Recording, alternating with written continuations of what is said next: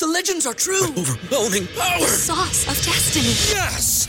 The most legendary sauce has arrived as McDonald's transforms into the anime world of WickDonald's. The greatest flavors unite in all new savory chili McDonald's sauce to make your 10-piece Wick Nuggets, fries, and Sprite ultra powerful. Unlock manga comics with every meal and sit down for a new anime short every week only at WickDonald's. Ba-da-ba-ba-ba, go! At participating in McDonald's for a limited time while supplies last.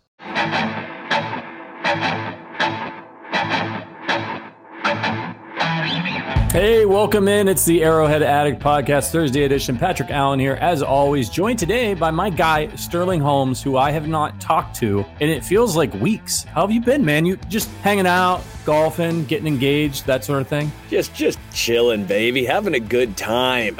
Uh, been busy uh, on Tuesdays and Wednesdays, and and now here today with you. So everyone, get ready. Richie Yeah. James Take 3.0 is coming at you. Yeah, we're going to talk about a lot of great stuff today. We got a great show lined up for you. We're going to be talking about the the camp battles, the receivers, some injuries going on around the NFL. We got to talk about kind of some breaking news if you haven't heard about that yet. And then our guy Joe Summers is going to join us. If you were at the live event that we did in Kansas City, Joe was there. Uh, with our crew providing some Chiefs insights and some betting insights. Got a special announcement with him coming up later. We're going to talk about TJ Houshmandzadeh. I bet you haven't thought about him in a minute. Talking some smack on the Chiefs, and then we're going to power rank some things. So um, before we get into all of that, I got to let you know that we have a new offer from FanDuel, Sterling. If you want to take full advantage of it, it's, it's for new customers. It's a no sweat first bet up to $1,000. All you got to do is click our link in the description to sign up. If you sign up for FanDuel with our link, not only will you have your first bet insured, but you're going to be supporting this podcast. So if you're interested in trying FanDuel, click the link below and sign up with us. This offer is available for new customers who are 21 and over and physically present in a legal gambling state. Please remember to use uh, to always gamble responsibly and check out the description for the full terms. And if you don't already have an account with FanDuel, you just head to arrowheadaddict.com slash bets and you can find more betting offers and ways to support the podcast. So I want to just really quickly, Sterling, just a few minutes ago, I'm sure you saw this. You were probably on the air, I think, when this happened. Joe Burrow pulls up in uh, over there in Cincinnati at Cincinnati camp. Looks like he had his calf wrapped up already and pulled up. Looked pretty painful. Didn't put that calf back down on the ground. Hopped about seven or eight times. Sat down, grabbed it. Coach Zac Taylor says it's a strain. Sounds like that could maybe keep him out for a majority of camp, depending on how serious it, it is. Scary time of year if you're a football fan. I, I feel bad. No one should ever root for injury. I, I haven't seen any Chiefs fans doing that, but just in general, I hate seeing injuries happen, even if it is to your quote unquote rival. Yeah. It's more fun when everyone's healthy and then you kick their ass when they're healthy. Then they have no excuses unless you're the Eagles and you try and blame the field. It looked bad. Man, it was a no contact injury. Uh, it was weird. He already had that wrap around his calf. I will say, this is me speculating. I mean, we're, we're, we're seeing as it comes out what is going on. Did it not look a little reminiscent of Kevin Durant? And that was an Achilles injury. I have Mhm. no idea what's going on. I am not a doctor. Surprisingly, me, yes, me, I am not a doctor. Thank it God. didn't it didn't look good though, man. It did not look good. I hope for a speedy recovery. But I guess the positive is it is training camp. So if it's not super serious, if it's not a season long injury, now is the time for it to happen. Yeah, you're not kidding. I mean, look, it's um you're always afraid Achilles, ACLs, those things this type of year. Uh, if it's a calf strain, you know, from what I've read, those can linger a little bit and potentially bother you. The, the other thing I always worry about when guys get hurt, and we saw this, remember when Mahomes, remember when he dislocated his knee uh, against the Broncos and he came back, but then like his ankle, he was kind of like just messed up for the rest of the year. Uh, they still won the Super Bowl, of course, but he was not right. And once you get hurt, you start compensating in other areas if, if, if that's a little tender. So that's where you worry that like could a calf injury linger for Joe Burrow, then turn into an Achilles or cause an injury on the other side. I mean, you just don't want to get hurt at all. Everybody's banged up during the NFL season, but definitely something that the Bengals should probably. I mean, I, I, I saw it and I was just thinking about calling up Andy Reid and being like, does does Mahomes really need to run at practice? Like, does he need to practice at all? You know, just stand there and throw the ball. They should set up road cones around him. Forget the yellow jersey. I mean, I want him in a bubble until the, the Detroit Lions come to town. Yeah, I am I am hundred percent with you there. But again, Joe Burrow wasn't getting hit. That was him jogging to the side. Yeah, yeah. That and that was I was watching the play and I he was going kind of hard trying to escape the pocket. It didn't look like a necessary movement, but look, these guys are trying to get ready for 300 pound linemen coming after him, you know? So I get it. They're trying to simulate things, but you just hope that, especially early in the training camp process, that's when a lot of these things seem to happen. These guys aren't stretched out yet. They're adjusting to the heat. It's really hot this week, and all of those things dehydration, not being fully stretched out. Just knock on wood for for everybody out there, but especially the Chiefs that they can stay healthy and and hopefully Joe Burrow gets back and uh, he's he's a lot of fun to watch. He's a great quarterback, and I hope if the Chiefs uh, well the Chiefs will play the Bengals in the regular season, uh, Chiefs get another win over those guys. Um, all right, so the other thing I wanted to ask you is like, what's your favorite part of training camp? You know, this is a kind of interesting time of year. Some people don't like it. Some people always complain about the preseason. There's fewer games now, but I've always really liked this time of year myself because I get jacked up to see like who's going to be the guy or guys that kind of emerge. You get some rookies in there. You start hearing about them. So for me, it's kind of like Christmas. Uh, where you get to open one present early and, and get a look at things. Um, so I really enjoy this time of year. But what do you, what do you look forward to as a as a football fan at training camp? Tomorrow, pads come on, baby. Friday. Yeah pads come on. Now is when you get a real good understanding. The shirt and shorts competition is over. Everyone looks good in shirt and shorts. Yeah. Okay. They all will be looking good once pads come on, that's what really I think starts to see some separation from these guys. So tomorrow is what I'm really looking forward to: the wide receivers, who steps up, cornerbacks, who steps up. Uh, the guy I'm looking forward to a lot is Wanya Morris. I would love to see how much he is used at left tackle. I still wonder if he is the future left tackle, if he was drafted to be that, a five-star recruit out of high school, all freshman SEC as a left tackle at Tennessee, then went to Oklahoma, used there mostly as a right tackle because of Anton Harrison. But I do wonder if Donovan Smith is just a, uh, if it's a roller coaster again, right? This is a, you have to be this high to ride. If you're better than Donovan Smith, you might be playing over Donovan Smith, but at least you know what you have in Donovan Smith. I'm really looking forward to Wanya Morris and the wide, receiver, uh, wide receivers in particular. Yeah, I know Wanya Morris was a little banged up. Hopefully, he's okay uh, as well as we get into the meat of camp because this is a great time. I mean, he's he's auditioning to be the starting left tackle. That's that's what this year is about for him, and hopefully he can make that leap, get a little more. When we talked to him on the show, he said one thing he wanted to work on was just being a little bit more consistent. He's got great coaches in Kansas City, so he's going to have an opportunity to do that. Before we get into more Chiefs talk, I wanted to ask you about our old pal or our new pal, I guess, Sean Payton over there in Denver comes in and just is going scorched earth on former Broncos head coach Nathaniel Hackett, basically saying he was on like a podcast. He was like, ah, so it was a disaster here. You know, it was a complete, like it was, a, it was embarrassing and like pretty much called Hackett out by name and, and blamed other people. It was everybody's fault, but Russ's, um, not Russ's fault. He said Russ still has it. What do you think of like? It just seems so low class to me to be coming into a new job and trashing the last guy. Like, what are you doing? I think it's beyond crazy, and I love it. I love when head coaches speak their mind. I love this implosion that's going on in Denver. It's hilarious. I love that people act like Sean Payton's Bill Belichick, but in reality, right. he's closer to Mike McCarthy. Congratulations on that one Super Bowl with 15 years of Drew Brees. Yep. Yeah, don't get me wrong. I think Sean Payton's a very good head coach, but the fact that people act like he is this unreal upper echelon, he can do no wrong, to me is just completely crazy. Uh, I love some of the comments he made. Uh, again, one of the worst coaching jobs in the history of the NFL. Quote from him. Uh, again, another quote Everything I heard about last season, we're doing the opposite. Uh, I also love this one. This one, to me, is the ultimate head scratcher because it, there's just zero self awareness here. He goes on to say, part of it was their own fault relative to spending so much bleeping time trying to win the offseason, the PR, the pomp and circumstance, marching people around, and all that stuff. What do you think is happening this offseason?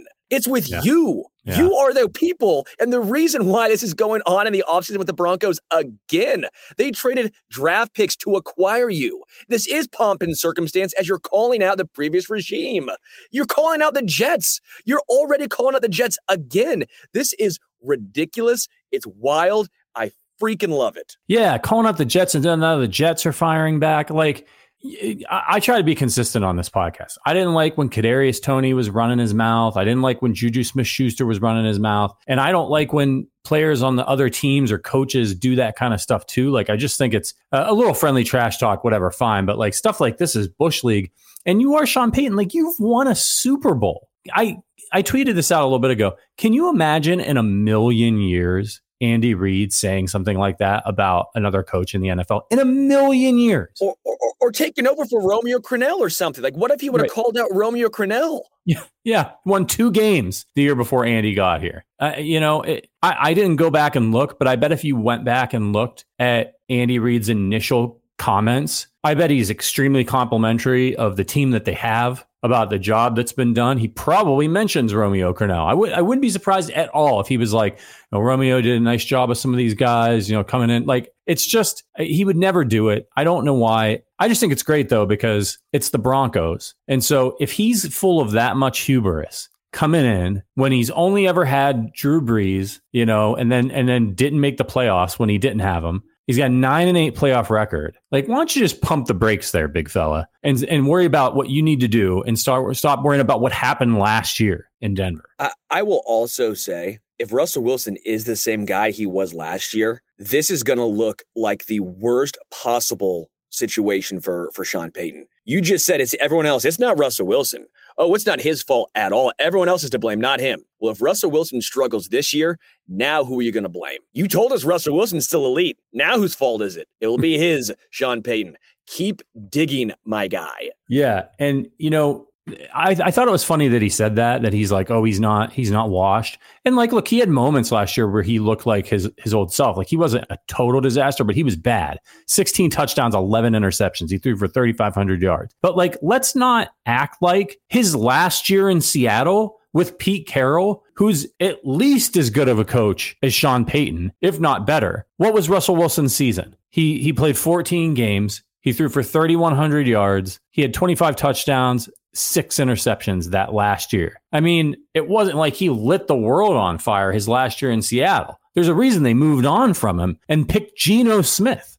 So, like Pete Carroll, he he knows Russell Wilson. I'm not saying he's totally washed. I wouldn't be surprised at all if he plays much better this year than he did last year. But to act like he wasn't part of the problem last year, another thing he sort of alluded to was about how like Russell Wilson's entourage. Remember, he had an office and his entourage was given free reign around the facility. Like, and he's like, he's blaming that on the last regime. Russell Wilson's 34 damn years old. Like, I, I remember because I'm, I'm from Ohio, like when LeBron came to Cleveland, that's how his first stint with the Cavs was. Like, they just let him do whatever he wanted.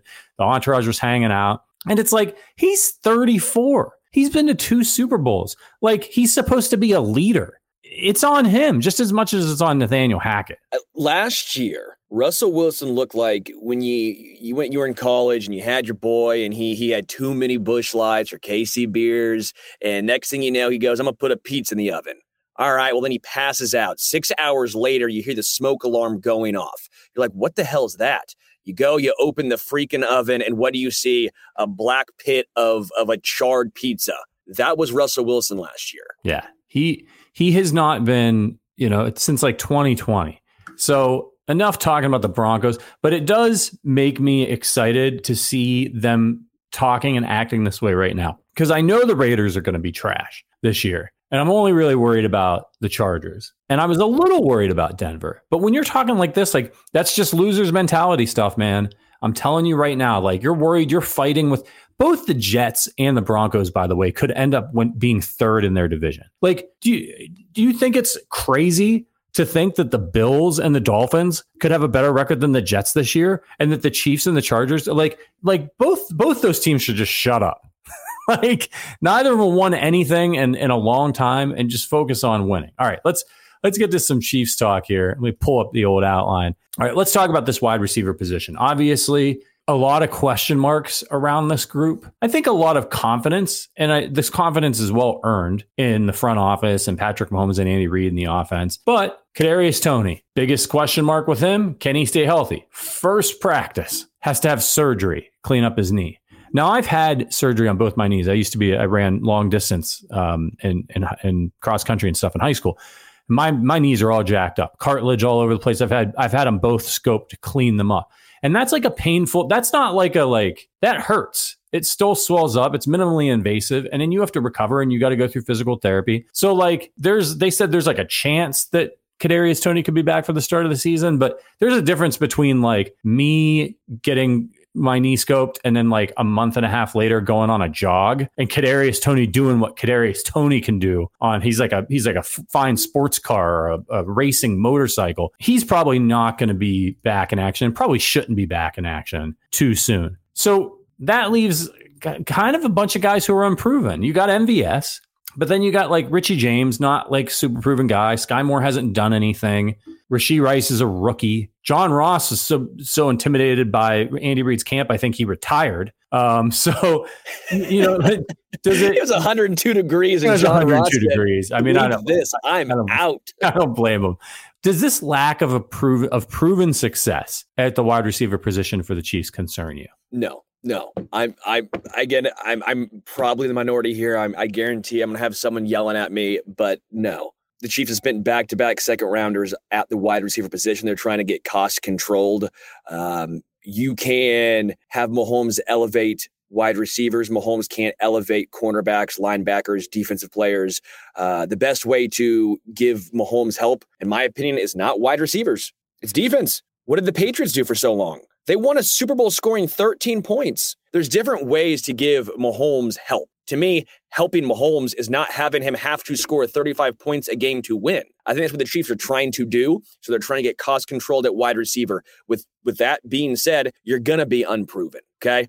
They tried to get DeAndre Hopkins, OBJ, and Juju, but for their price. They were not going to overspend. So they said, we're out. I think this is an unproven group, yes, but am I uh, freaked out? No, no, I'm not. Well, it helps when you have Patrick Mahomes and, and that guy Travis Kelce, over there. Um, God forbid something should happen to him. Uh, then I would really be in a panic. But let's get, let's start with Toney out of this group. At this point, can he be like? Do you do you count on him for anything? Given his like eight injuries that he's had since he's been in the NFL, despite all the talent, do you count on him for anything this year? No, everything you get is is extra. Uh, if you are a Royals fan, you're going to hate this name. I Alberto Mondesi. Okay, it'd be someone like Alberto Mondesi, where when he's on the field, he's electric. Okay, he can do it all, but he's gonna have injuries. There's no reason to expect him to all of a sudden be able to play 17 games and be completely healthy. Uh, Sammy Watkins 2.0, but even Sammy Watkins earlier on in his career was able to stay at least somewhat healthy if you get eight, nine games out of Kadarius Toney, I think you're thrilled. I think that's probably what you're looking at. Yeah, and and look, he obviously, I think the trade was already worth it. The Chiefs gave up a third and a sixth, I think, to get him from New York. He contributed to them winning the Super Bowl in a, in a big way. So, as far as I'm concerned, that's well worth a third round pick. I'd trade another one for for that this year. And I think he's a guy that just given the injury history, look, man, get him healthy, and and hopefully you've got him for your playoff run. I, he's not going to be out for that long. It's just a knee cleanup. But again, there's no reason to rush him back, work him into the offense. You drafted two young guys, as you pointed out, in, in Skyy Moore and Rashee Rice, who is getting a lot of hype out of camp. So far in shorts and t-shirts, Rashee Rice. Now we know he went down and worked out with Patrick Mahomes before the draft.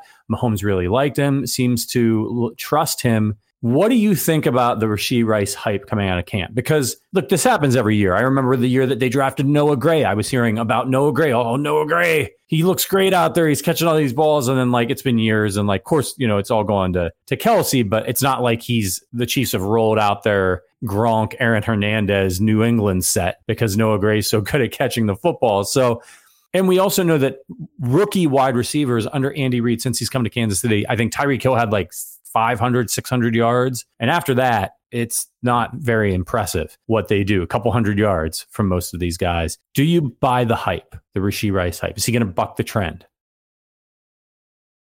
I, believe the hype. I don't think we see a lot this year, though, just based, again, as you mentioned, what the Chiefs and Andy Reid typically use their rookie wide receivers for.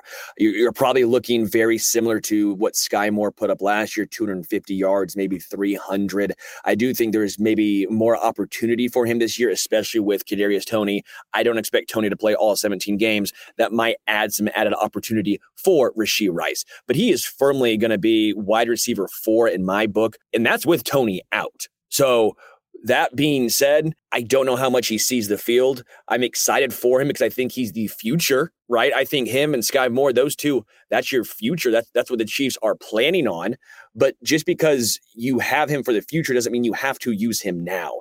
If he does not go off and pop off for 600, 700 yards, don't say he's a bust. I hate when people say Skyy Moore is a bust. That's not how the Chiefs used him last year. Look at PFF. Skyy Moore, just for example, graded out higher than George Pickens. He didn't have the opportunity of George Pickens. Give these guys time. I just don't like this. If they're not immediately making a huge impact, they're labeled a bust or a bum. That's not yeah. the case. The Chiefs are in Super Bowl mode. They are in win now mode. If MVS is better this year, even only slightly better than Rashee Rice, he's going to see the field. If Justin Watson is only slightly better, if they trust him more than Rashee, uh, Rashee Rice, then he will see the field. Okay. They're not trying to build right now. They're trying to win right now. Yeah, it's really interesting when you think about it. And and Matt Nagy was talking to the press in the last couple of days, and he was talking about uh, Justyn Ross in particular, and about how he kind of had a red shirt year last year and was able to adapt a little bit and kind of get used to things, and how difficult it is. Things just move so fast. Rashee Rice, he played at SMU. I, yeah, it's 1A, but like they're not, you know, you're not going out there and it's not exactly like you're playing Ohio State and Michigan and Alabama every week. So, like, it's probably going to be a big shock to him the level of competition he's going to be facing at the cornerback position every time he steps on the field this year. Everything moving very quickly. The, the, the calls, the the speed of the game. It's the NFL, and and since he's not going to be out there every play, especially early on, he gets out there for a couple plays, and it's like, oh shit, like what do I do? You know what I mean? It's it, it's going to take time, just like it took time for Skyy Moore, and maybe his snaps increase as the season goes on. But even if he's talented, you're, you're right. Like it could be a little bit of a liability. Where look, man, like Mahomes throws the ball to you, and if you're not where you're supposed to be exactly on time, that could lead to a pick. It, even if you just t- drop it, could kill a drive, and that could cost the Chiefs a game. This is razor's edge these games in the NFL. So I kind of tend to agree with you, but I hope we're wrong. Like I hope that he he's just one of these guys. I mean, we saw rookies last year, Chris Olave, Garrett Wilson. Now they were taken in the first round and for good reason and played at a big program, but they showed out. I think that well, would be wide receiver one though two on their team. Right. Like they, they were expected to do that. No one's expecting, or at least you shouldn't be expecting Rashee Rice to be wide receiver one and getting, I don't know, 85% of the snap count. Like yeah. no, I don't think anyone has those expectations. Yeah. No, I agree with you. I think that the pressure's on Skyy Moore. I think if you have if Skyy Moore takes the leap that the Chiefs expect him to take, and you've got a really good, solid, dependable wide receiver, veteran wide receiver in MVS. It's easy to overlook him and forget about that, but he can easily go out there and turn in seven, 800 yards receiving for this team. And if Skyy Moore is able to do the same, if he's able to make that leap to be a seven, 800, maybe he's a thousand yard receiver if he's out there and he's starting with Toney on the shelf. That would be fantastic news for the Chiefs and would allow Rashee Rice time to develop. Do you think Skyy Moore is going to make that leap? Are you confident that he's ready Very for prime time? Very confident. I, I am very high on Skyy Moore. I think he leads this team in receptions. I think he's looking around 800 yards, probably. Let's just say, just hypothetically, 75 recep- uh, receptions at 11 yards a clip. 11 yards was what he was at last year. You're looking at about 825 yards. I think that's right in line. Again, I'm not trying to say he's this 1,200 yard wide receiver. I think 825 is right in line. That's a realistic expectation. I think he is going to, as I've been saying since Juju left, he will be a huge factor in the Juju role. That intermediate route he will thrive in. He has huge hands. He's a good route runner, but his issue was at times he didn't know where to be last year. Yeah. That that was he, he admitted it But Yeah. we knew it was going to be a little bit of a learning curve for him. This sounds like he has learned and mastered the playbook, if you will. I- I'm expecting really big things from Skyy Moore. And by the way, he was bad as a punt returner last year. Don't let that influence your decision of what he was as a wide receiver. I think people have the the little overlap there, saying, "Hey, yeah, well, mm. he couldn't catch a couldn't catch a punt. He was he was brutal there. Yeah, but he was solid as a wide receiver. Let him focus on that." Yeah, or just you know put put Watson back there and have him catch the ball and just hand it to Skyy Moore. If that's if that's what we need to do.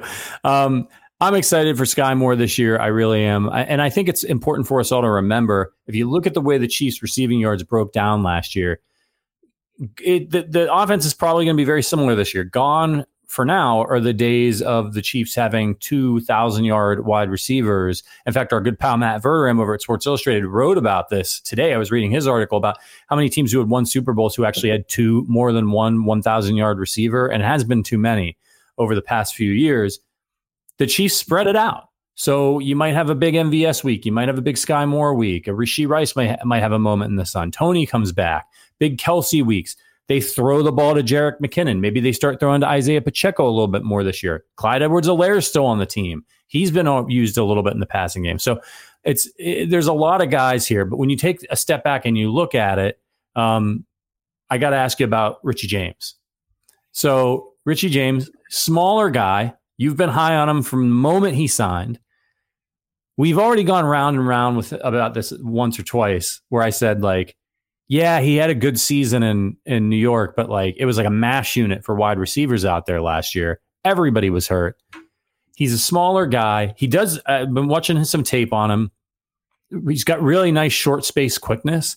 I think Oh, he'll be able to to get open quickly on some timing routes and things like that. His size concerns me a little bit. He was used. He was drafted in the seventh round by the Niners and was was was a kind of a deep threat for them. They let him walk.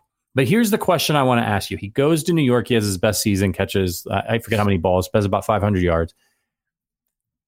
He's basically like, if you look at him, and particularly his season in New York, he's basically Cole Beasley. The Giants let him walk and sign Cole Beasley, who's like 47 years old. If Richie James is so good, Sterling, I want you to defend this. Why didn't the Giants just bring him back instead of signing Cole Beasley, who's getting his AARP card? Because the Giants are a bunch of dumbasses. what? Like, if there's ever an organization like, you know what? Yeah, I, I trust the Giants. They know what they're doing. they gave Daniel Jones 40 plus million a year.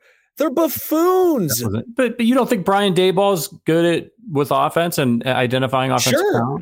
I, I like Brian Daboll. He, he's a good head coach. Good head coach. He ain't making all the decisions. He ain't the GM. He ain't the owner. Yeah. No. Yeah. Uh, l- l- let me let me tell you this. Richie James is going over 700 yards this season. He had Whoa. five. He had 569 last year for the Giants. He graded out on PFF as the 38th wide receiver last year, ahead of guys like Juju Smith-Schuster, uh, Tyler Boyd. Uh, I think Hollywood Brown was on that list as well. He caught over 80 percent of balls thrown his way last year. Over 80% of balls thrown his way, he came down with. When targeted, passer rating of 122. That's elite, especially when that quarterback is Daniel freaking Jones. Hey, he had an okay season last year for him. Okay for him. Um, yeah, I'm look. I'm with you. I've been watching the tape. I'm I'm concerned about his lack of pedigree. I'm concerned about those things. But we've seen other guys like, I mean, I don't think he's going to become Wes Welker, but like if he had a chance to become like a Welker like route running small space chain mover, it's going to happen with Patrick Mahomes and Andy Reid. Like if he has that skill set, if he's consistently able to win in short space and and uh, you know you, you're always going to have and also let's remember that they don't really have a good tight end in New York. So if he's in the slot, where's all the attention going? It's going to Travis Kelce. He's going to be able to clear out space underneath. Juju benefited from that last year. Richie James could benefit from it this year. And if he's got a little run after the catch wiggle, I'm I I'm hesitant to say it. I agree with you, but I I could see a situation where your your prediction for his yardage total is correct. I, I will say, eh, YAC ability is not what he does. That he he is a intermediate route guy. He's going to come down with the ball. He's going to catch it. He's going to get open. But yards after catch is not his strong suit. Uh, I'm a I'm a transparent, open guy, right? I'm not going to say he's going over a thousand. I said 700. See, I'm a realist over here, Patrick. Okay, Richie James realist. realist. And by the way, I keep getting asked, "Am I in an NBA jersey room. No, I'm at the radio station in basically what is a closet. Um, there's a little Charles Barkley, Bill Russell, uh, nice little Antonio McDyess jersey up there with Kevin oh, Garnett. Uh, yeah. yeah. Looking good. Looking good. All right. So then I got to ask you, looking at the at the kind of depth chart there, you got Toney, MVS, Moore, Rice, you got Richie James, you got Ross, you got Watson is that like does did all these guys make the team? I mean, it, Toney, MVS, Moore, Rice, James, Justyn Ross. That's six, and Justin Watson. Who's the odd man out if the Chiefs keep six, or do you mm. think that they keep seven because of the well, Toney injury? Yeah, well, I think the Toney injury is what's going to come into play here. If he's not ready week one or two, then I think those six make the team. Toney is the guy on the outside looking in just until he gets healthy. And then maybe it's a Justyn Ross, maybe it's a Justin Watson. I, I don't know how popular Justin Watson is going to be. Um, I don't know all the contract if he if he can go to the practice squad, w- what the deal is with Justin Watson. It's a two year deal. Um,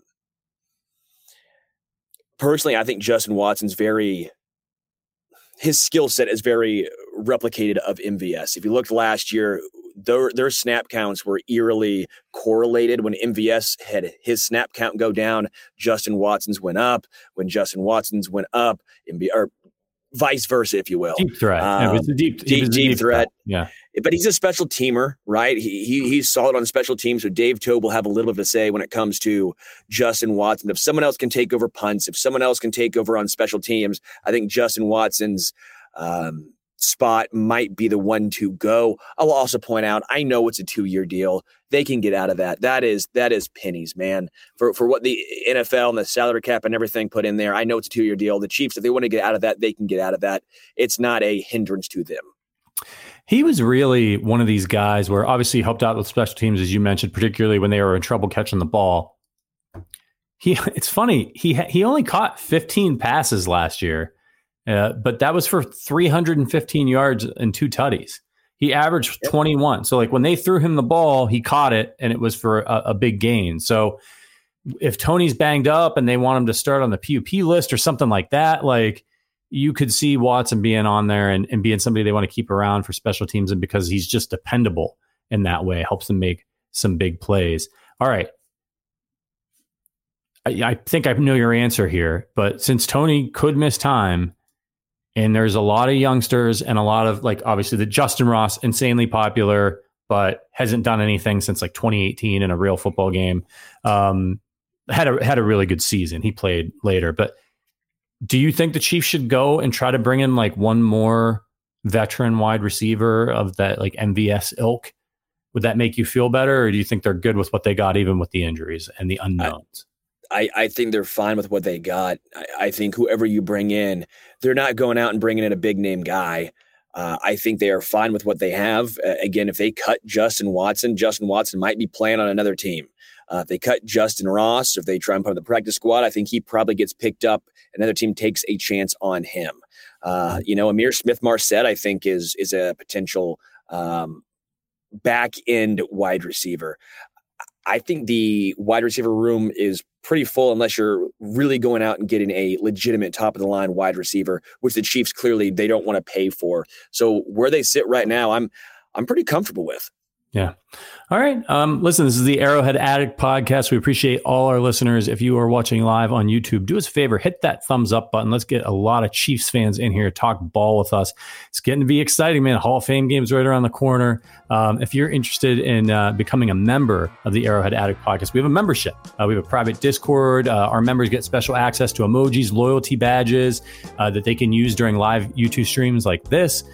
That, like I said, the private Discord, they hang out with us, the AA hosts. We talk Chiefs football, movies, beer. And members get invites to private events with the hosts, like uh, virtual happy hours. We have a virtual happy hour coming up here uh, in a few days.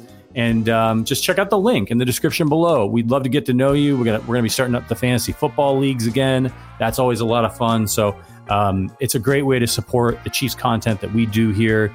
We're part of a big company, but we invest all of that money right back into the podcast. That's what we're trying to do. We're trying to grow this thing for guys like Sterling. Um, so uh, show us your support if you can. We'd appreciate it. Okay, uh, we got a guest, man. So hasn't been on the show, I don't think, since the live show at Tanner's last year. But let's bring on our guy Joe Summers from from BetSided. What's up, man? Oh, whose jersey are you rocking? Uh, I've got a I've got a honey badger from the AFC oh. Championship game a couple years ago.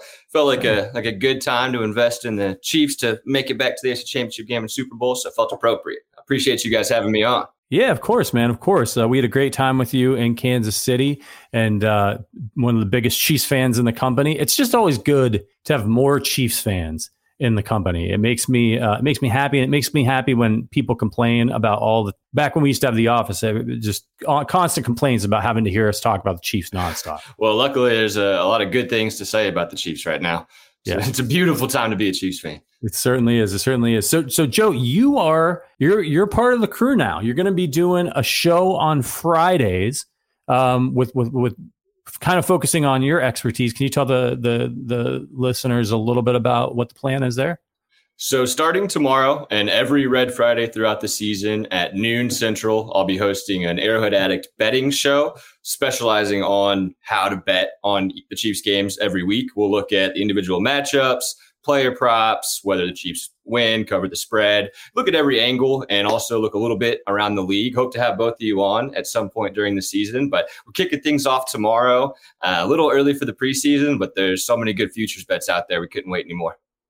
Yeah, there really are. And you had, like, you got me on to, I was reading one of your articles. You write over at kckingdom.com as well, which kind of takes a, a betting slant. So make sure you check out kckingdom.com for even more great Chiefs content. Um, you got me onto this this uh, uh, over under on Isaiah Pacheco rushing yards, and I think you were you were pushing FanDuel, and I think it was at eight hundred.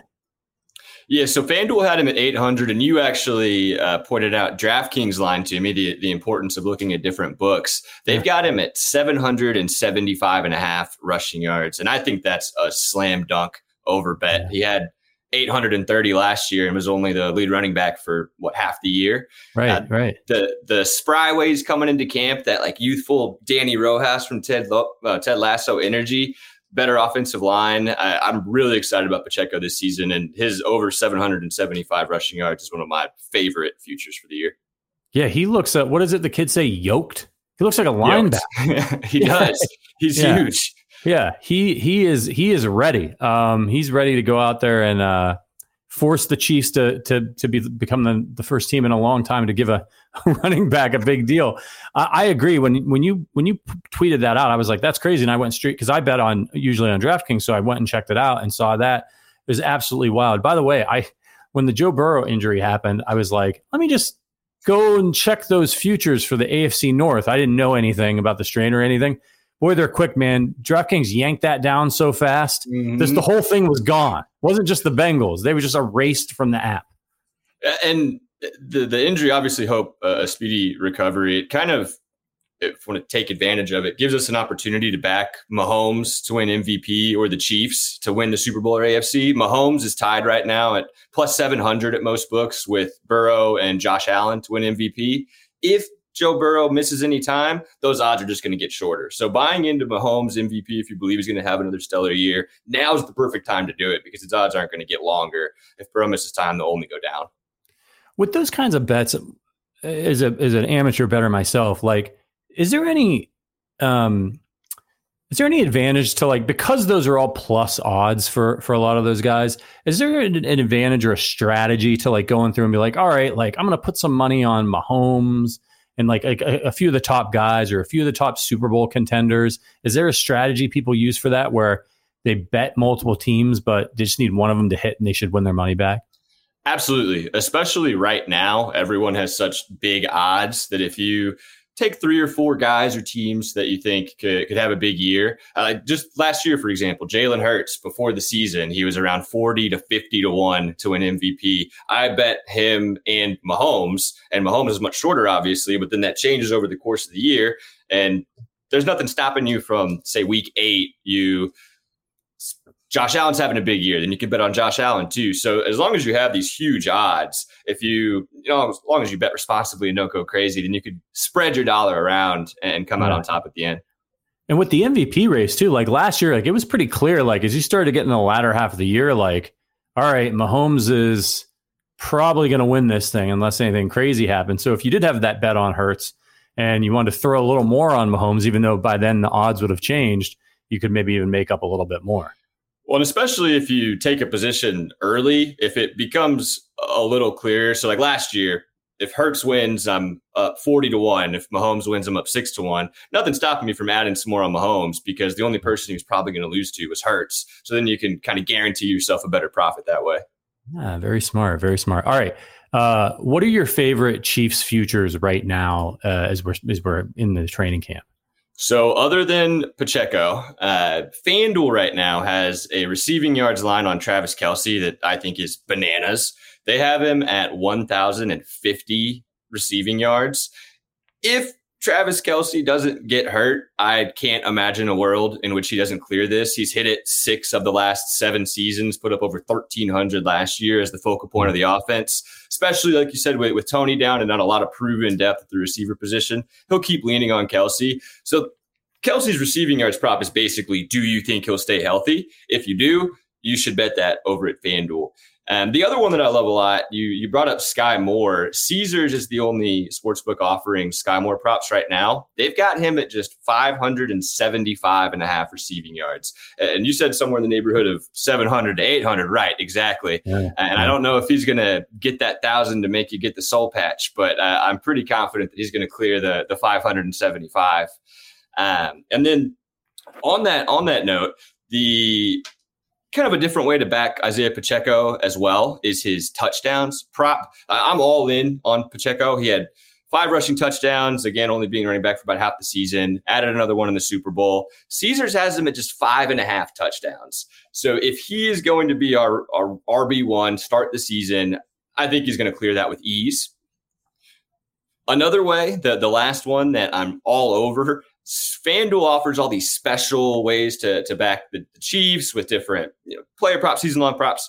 They have it at plus 170 that the Chiefs just make the AFC championship game. Don't have to oh. win it, just have to make the game. And at plus 170, uh, I'm going to be all over that as well. Um, taking our win total at, I got 12 and a half at plus 130 looking at Mahomes for MVP, and then yeah, Kelce, Skyy Moore, and Pacheco are my are my targets at this point. But tomorrow on the show, I am going to go through a little bit more in detail my futures portfolio uh, because there's a lot of options out there, and it's really exciting stuff. Yeah, I'm really excited to check out the show and also to hear like on a weekly basis what I should be maybe laying a little bit of a wager on if you're so inclined uh, because sometimes these things pop up that there's just like you'll look at you'll look at them on a weekly basis and it's oh that's interesting and it certainly enriches the the, the game watching experience for me much in the way that fantasy does particularly when i watch other games i watch a monday night football i'm sitting there eh, when I throw some money on one of these teams, you know, a few bucks just to have some fun, make it a little bit of it, uh, interesting to get some action. So I'm really excited for the show. Uh, and you guys can listen to Joe every Red Friday, the whole season. Uh, I'm sure you know we'll, we'll appear on the show sometimes, and uh, it's gonna be a, it's gonna be a wild ride. It's gonna be exciting. So I wanted to ask you guys some more football stuff, and I got to talk about Chris Jones. Reports came out that he and the Chiefs are far away from a deal I think we've all been pretty confident that a deal would get done, no problem. But Sterling, like, what what do you think, man? Like, is this? Are you worried about this? Quinnen Williams is kind of screwing Chris Jones and the Chiefs right now. That that massive difference. Because originally when he signed for the 24 million, everyone was thinking, oh, great. If he just wants to be the second highest paid interior defensive lineman, give him 25. Well, he wants to be closer to Aaron Donald than to Quinnen Williams. That seven plus million leaves a very large gap. I always like to think of it this way. I know it's very easy for us to say, well, that's so much money. Who cares? Take five million less. You're still making so much money. Have you ever seen a $5 million house? Yeah. Yeah, that's what he's leaving on the table then every single season. I get it, taxes, all of that. I'm just trying to make a point here. That's a lot of money you are leaving on the table. Yeah. I think a deal gets done. It behooves both uh, both parties to get it done. But I will always say, when Chris Jones kept talking nonstop about how I want to be a chief for life, that's politics. It's all it's all politics. Of course, he wants to be a chief for life but at a certain price. And the Chiefs said, hey, we'll make you the second highest paid interior defensive lineman. Yeah, they'll gladly give him 24.5 million, right? Per year. But they probably won't give him 32. The di- or 31, whatever it would be. There's politicking involved there too. They aren't lying but there's just so much room here. It's all politics at this point. Eventually, they're going to have to come to some sort of negotiation. I'm looking at probably about 28, 29 million. I don't think Chris Jones wants to get paid 32 million to play for the Texans. I think he wants to stay in KC for 28, somewhere around there. That's what I'm looking at. I think the years is the biggest holdup more than anything else. Yeah, he wants to have his cake and eat it too, right? Like he's winning Super Bowls. This is probably the last big contract for him he wants to get paid and he wants to stay with, with his friends where he's been playing his whole career. I get that, but he wants to get his cake. And um, it's it's it's a tough situation when I know that Brett Veach is trying to he's trying to make this thing work for the long haul. What about you, Joe? Are you worried about the situation, or do you think it gets done? On a scale of one to ten, my panic's at about a two. I'm, really not concerned at all, honestly. I, I think it's just more posturing, like you said, over the final number. And Joe Burrow's injury today is a perfect illustration as to why he's holding out and not in camp yet. And the longer that this goes on, like Brett Veach, Mahomes, everyone knows that we need Chris Jones, and I don't think that Chris Jones is going to want to forfeit the season. So I think eventually he'll play, and until he gets his contract, I don't have any problem with him holding out. I'm not worried yet, and maybe that's my naivete as a Chiefs fan because we have Mahomes, so I don't really ever have to be worried. But I, I think it gets done sooner than later. Yeah, and you know nobody wants to go to training camp. Although he is getting fined, I think fifty thousand dollars a day. Now the Chiefs don't have to, I think, levy that fine if they don't want to, and they'd probably be smart not to uh, if he signs. But that's that's on the table. Uh, but I don't think they want more bad blood. I think it's difficult. Look, here's the thing: he's he's a young twenty nine. He just turned twenty nine in July. So it's not like he's 29, he turns 30 in mid September. He's got a whole year of that 29. Aaron Donald was still playing pretty much top tier 30, I think in his 31 year old season as well. Things can start to slow down, but I think Jones will hold up pretty well. He's been really durable throughout his career. No big injury problems. You don't hear a lot about his back or anything like that that can sometimes get guys. I think he's worth the money. And I think the difference, I've seen a lot of fans saying, well, oh, you know, we didn't need Tyreek. We won the Super Bowl. We moved on from, you know, Charvarius Ward and some of those guys. Listen, to those folks, I say Chris Jones is different. Mm-hmm. Okay. Like the only thing that can stop the Chiefs from winning Super Bowls, in my opinion, is their defense. With Patrick Mahomes being upright and Travis Kelce being upright and Andy Reid on the sideline, they're going to score 30 plus points if they need to. They're going to be able to do it against. They did it in the Super Bowl against one of the best defenses. Some people think the best defense in the NFL. They did it. So when they've lost, it's been like remember when they lost to the Bengals last year? They had that uh, Kelce had his one fumble of the year, and then like they just couldn't stop the Bengals from getting first downs. They just couldn't stop them. Um, 2018, no defense, just couldn't do anything. So that's the the key, and the biggest thing is Chris Jones just wrecks games. He wrecks the interior of that offensive line. He creates pressure up the middle for these guys. It's a huge problem, and he makes everybody else on the defense's job easier. You want to know one of the reasons why the Chiefs have been so successful with their cornerbacks, finding diamonds in the rough? It's because Chris Jones is not leaving a lot of time for guys to throw the ball. It works in a symbiotic way. And I think if you take him, even though there's some potential on that line, I think if you take him out of that line, you have a huge problem. And look, if you pay him 30 million and you win two more Super Bowls with him over the next four years, like Are you going to be that broken up about the fact that like maybe in his last year he's not effective or he gets hurt or something and he's taking a big bite out of the cap? Like it sucks, but you know, kick that can down the road a little bit. I don't think this would be like a ruinous contract for the Chiefs, and I think they can get two more years at least of elite production out of him before maybe he starts to slow down a little bit. And even then, he still might turn in seven, eight sacks for you. Sterling, what do you think? Am I crazy? I'm with you. No, I, I think you're you're right. Um, it, it's just going to be that eh, fourth year. Is he asking for a fifth year?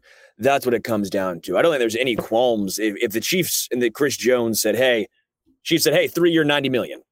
Chiefs would take that, but I can almost guarantee that's not what's being offered right now. It's that fourth year, that fifth year. That's where the holdup lies. Um, do you want to pay him at age 32? Do you want to pay him at age 33?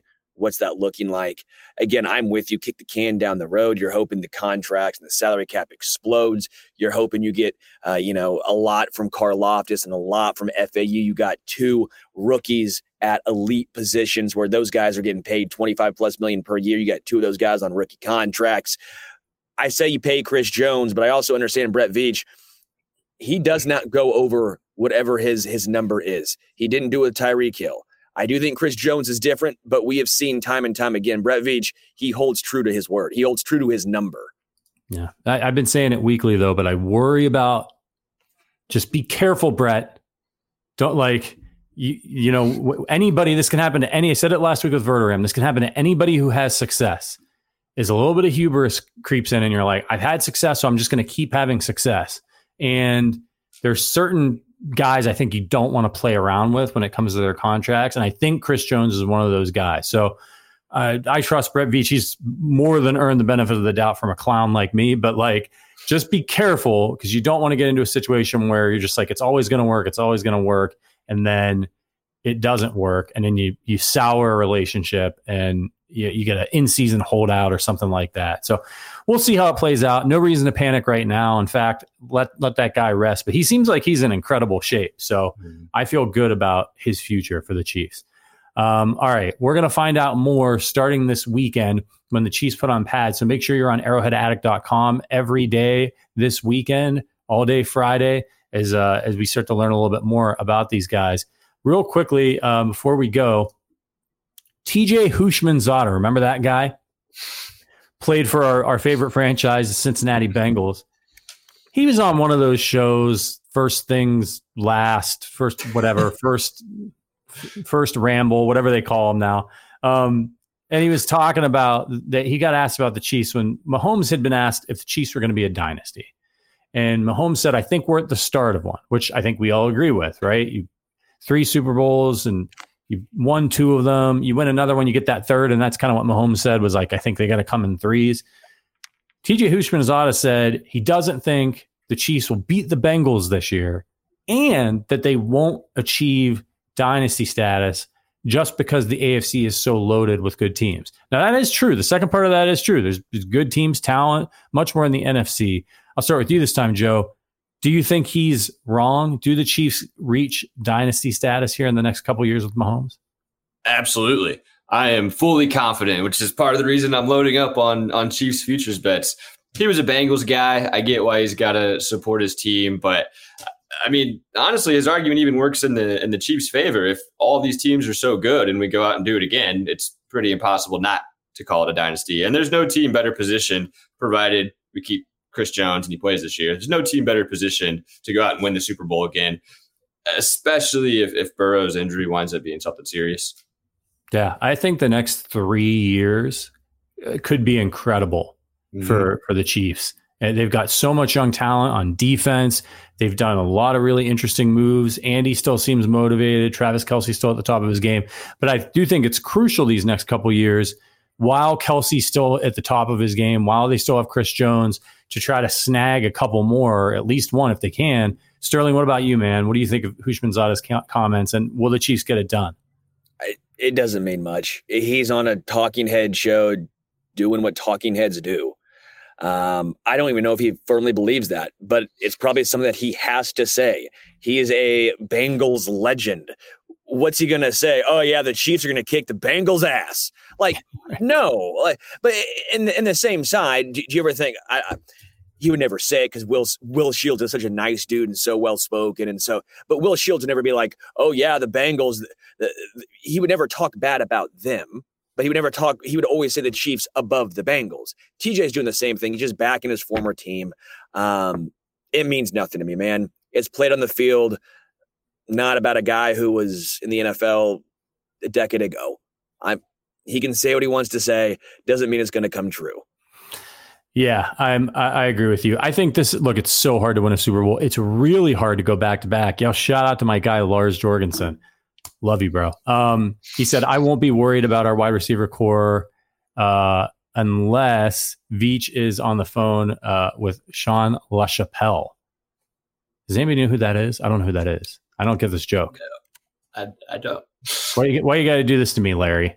Uh, I mean, excuse me, Lars. Um, Sean LaChapelle was a wide receiver who played two years in the NFL. He was drafted in the fifth round by the Rams, played for the Rams in 1993, the Scottish Claymores in 1996, Whoa. and the Chiefs in 1996. Yeah. Chiefs legend. Yeah, Chiefs legend. 96, I was around. Lars says this is before my time. I was around, but I don't remember that guy. Um, Snoop Minnis. if you'd said Snoop Minnis, I'd have, I would have gotten that one. Um, all right, I got a couple reviews. By the way, if you guys, if if you leave a review, a five star review on our uh, Apple Podcast page, we will read them on the show. It's been a minute, uh, but I wanted to get to this one from uh, Ryan Martin from the 16th. I thought it was really nice. It says top notch uh, Chiefs News and Entertainment. I've religiously listened to the AA podcast since I found it a few years ago. I especially love listening to it while I run every day after work. Adam and Matt, aka the masters of bad puns. Sometimes I LOL after, uh, other times I roll my eyes. Pure comedy. Either way, Wacky Wednesday is always a treat with Richard's off the wall weird recommendations. Patrick is my favorite host. Good choice and has great delivery. I always loved how he and Verderame played off each other. Sterling is one of my favorites, and I love his Jim Rome like delivery, straight to the point attitude. I guess what I'm trying to say is there isn't a weak link between them all, and the show is enjoyable every episode. I'm sorry if I left anyone out. I've been a Chiefs fan since Montana went there, and I can totally relate to the years of heartbreak before Coach Reid and uh, and and Petty Pat came along. Keep up the great work, fellas. This dynasty is coming. Go Chiefs. Ryan, incredible review. Appreciate you. Thanks for all the shout outs. If you want to hear your review read on the show, ask us a question, head on over to Apple Podcasts, five star review, and make sure it's written, and we'll check it out and we'll read it on the show. All right, guys. So we do a segment here before we leave uh, that I introduced a little while back called Paddy's Power Rankings. Sometimes we rank chief stuff, favorite coaches, running backs, whatever. Sometimes we rank food stuff or other things, seasons, uh, it's a good way to see us out, and we always love to hear who are live, what our live listeners would rank. I wanted to start with one, and boy, is it hot right now! So this is a good one. One of my favorite all-time things: ice cream. So for Paddy's Power Rankings this week, I wanted us all to rank our top three ice cream flavors. I'll start with you, Joe, since you're the guest. Start at number three and work work your way up to, to your absolute favorite. So three, I'll hmm. okay. So three, I'm just gonna go a nice, a normal strawberry mostly because I only really have two favorites. And, and number two, uh, an all timer, a strawberry cheesecake flavor with a little bit of that graham crust in there too. Mm. Delicious. But number one's got to be Snickerdoodle. If you've ever just torn into a tub of Snickerdoodle ice cream, it is unbelievable. And, right. and now I might have to go get some today. So this is good. That's a man who knows ball. One. That's oh, a man who knows ball. Yeah. Yeah. Yeah. There's just some really good choices. All right, Sterling. What about you, man? Uh, number three, butterscotch. Butterscotch so absolutely underrated. slaps. Dude, butterscotch is so freaking good. Yeah, it's not just for grandmas to leave those little candies out for 47 years. Butterscotch is incredible. Yeah. Uh, number two, snickerdoodle. Yeah, snickerdoodle is number Come two. That, that, that's a lock, pal. Uh, honorable mention was Neapolitan. I can get some get behind some some really good Neapolitan. But number one, the GOAT, the greatest of all time, key lime pie. Key lime pie ice cream, unreal. Okay. Unreal. You're missing out. Get get you some key lime pie ice cream. This is these are these are really interesting. I didn't see it going this way. I'm with you on butterscotch, man. Like super underrated. Go to the Dairy Queen and get the vanilla cone dipped in butterscotch. Oh yeah, the butterscotch dip. You can get the dilly bars, I think, with the butterscotch too. Like one of my all-time favorite treats in the world is that is that Dairy Queen vanilla cone dipped in butterscotch, which I don't always get because I have to. I always have to get a blizzard when I go there. I just I love the blizzards, but that's uh that's a win every time. Uh, all right, for me, starting at three, um, I'm gonna go with chocolate peanut butter. Um, absolutely fantastic. You buy the big carton, it's got the, the, the peanut butter chunks in it. Those two were made to go together. Um, next up, I'm gonna say I gotta go cookie dough. Love cookie dough. Oh yeah, that that's uh, actually my number three. Good call. You're right. I forgot. Yeah, chocolate chip cookie dough is absolutely outrageous. Um, and then the Derek Jeter. One. It's the Derek Jeter of ice cream. Overrated. Yeah, it's good, what? but it's overrated. Oh come on, man. Yeah, it's really good. Yeah, really good. But the you know the metrics don't really like it as much as the uh, the fans do. So, and I gotta say, for number one for me, I think just is the perfect marriage of cookies and and ice cream, and that's any Oreo ice cream. So like Oreo vanilla ice cream. Just the most perfect ingredient in vanilla ice cream is Oreo cookies. Absolutely incredible. Whether you're getting the whether you're getting it at Dairy Queen or you're at the McDonald's and get the Oreo McFlurry, which is really solid, although they never mix it well enough at the at the bottom. Um, you get to the bottom, it's just vanilla ice cream, but love me some Oreo. Uh, let us know in the chat what you guys think. Our guy Tungsten says cookie dough is the best. Angry Drunken German, strawberry rhubarb pie is the absolute best in the world. I've never had. Where do I get strawberry rhubarb pie ice cream? My grandma used to make rhubarb pie, not the strawberry, just the rhubarb pie. Wild rhubarb grew out behind her garage. She'd make that every year. I absolutely loved it. Rhubarb is solid. John F says uh, Ben and Jerry's fish food, high sugar but hella good. I mean, it's all high sugar, right? KCDC says key lime, yes sir. Um, Jose Luis Gutierrez, Rocky Road. That's a that's that's a, a I know a big favorite of a lot of people is, is Rocky Road. Um, and John F says we got to mention uh, Ben and Jerry's Cherry Garcia, Jamoca almond fudge is. You know, I've been sleeping on mocha ice cream. Every time I have it, I'm like, why am I not eating this all the time? This is incredible. Yeah, that sounds like old lady ice cream. Um, Lars's insulin is spiking. Um, I'm surprised by the amount of like strawberry and uh, and and cherry and those types of things. At any rate, we got to get out of here. Sterling's got to go. Man's worked a long shift. Joined oh, I got us. three more hours left, boys. I got oh, three, three more hours. Back on the air. All right.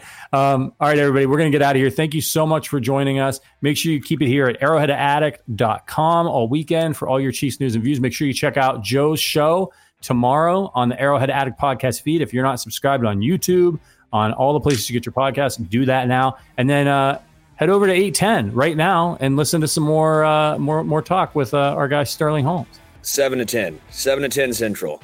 Seven to ten central. Go grab some ice cream some and lock food. in. Yeah, I got to get some ice cream. Man's got to eat. Man's got to eat. All right.